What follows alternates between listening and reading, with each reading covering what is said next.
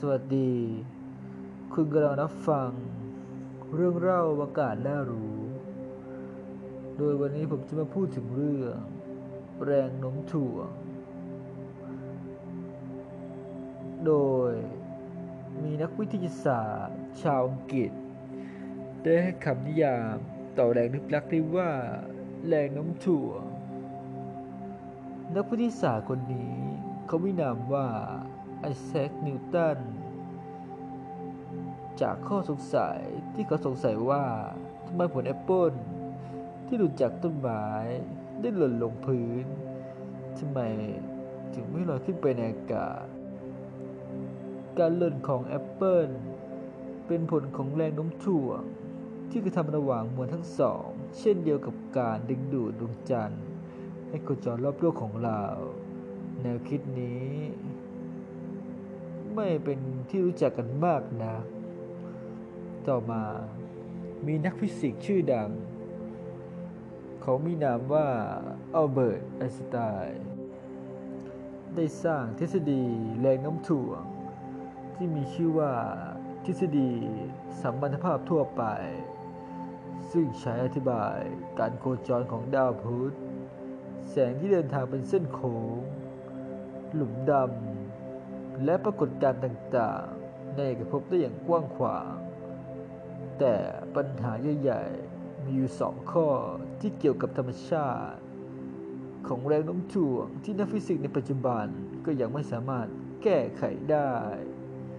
คือ 1. แรงโน้มถ่วงไม่สามารถเข้ากับแรงพื้นฐานในธรรมชาติอื่น ๆได้ แรงพื้นฐานในธรรมชาติแบ่งได้เป็นสี่แรง ซึ่งแรงโน้มถ่วงเป็นแรงที่แปลกประหลาดที่สุด เพราะมันเป็นแรงที่มีค่าอ่อนที่สุด ซึ่งแตกต่างจากแรงอื่นๆอีกทั้งนักฟิสิกส์ยังไม่สามารถตรวจหาอนุภาคที่ทำให้เกิดแรงโน้มถ่วงขึ้นมาได้อีกด้วย ปัญหาคือทฤษฎีแรงโน้มถ่วงในปัจจุบัน อย่างทฤษฎีสมรรถภาพทั่วไป ไม่สามารถเข้ากับทฤษฎีควอนตัมได้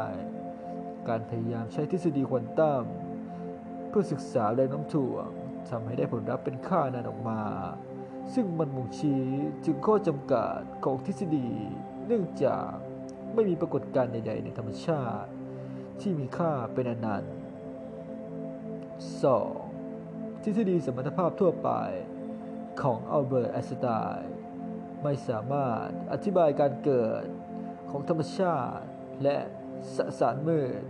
ในกระพบได้อย่างชัดเจน ทีมนักดาราศาสตร์ ชาวอเมริกันได้ใช้กล้องโทรทัศน์วิทยุกรีนแบงที่รัฐเบดเบอร์จีเนีย ติดตามการเคลื่อนที่ของระบบดาว และพบว่าข้อมูลที่ได้เป็นไปตามหลักความสมบูรณ์ของไอน์สไตน์ซึ่งระบุว่าวัตถุที่อยู่ในสนาม แรงโน้มถ่วง เดียวกัน จะตกอย่างอิสระ ด้วยอัตราเร่งเท่ากัน ไม่ว่าจะมีมวลเท่าใดก็ตาม โดยหลักการนี้เคยมีการทดสอบมาแล้วในช่วงปลายศตวรรษที่ 15 โดยกาลิเลโอเป็นคนปล่อยวัตถุที่มีน้ำหนักต่างกัน จากบนหอเอ็นเมืองพิซ่า และพบว่าวัตถุทั้งสองตกถึงพื้นพร้อมกัน อย่างไรก็ตาม การทดสอบหลักความสมบูรณ์แบบเข้ม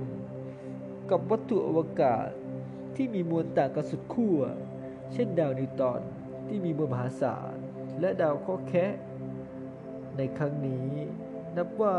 เพิ่งมีเป็นครั้งแรก ซึ่งสรุปได้ว่าทฤษฎีของไอน์สไตน์น่าจะมาถูกทางแล้ว แต่เรายังไม่สามารถหาจุดเชื่อมของทฤษฎีไอน์สไตน์ได้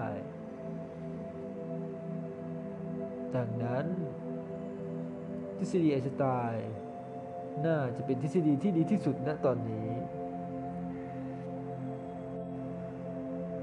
ก็จบกันไปแล้วเกี่ยวกับเรื่องแรงโน้มถ่วงสำหรับวันนี้ผมก็ต้องขอตัวลาไปก่อน ไว้อีพีหน้าจะนำเรื่องราวดีๆ มาฝากท่านผู้ฟังอีก วันนี้ต้องขอตัวลาไปก่อน สวัสดีครับ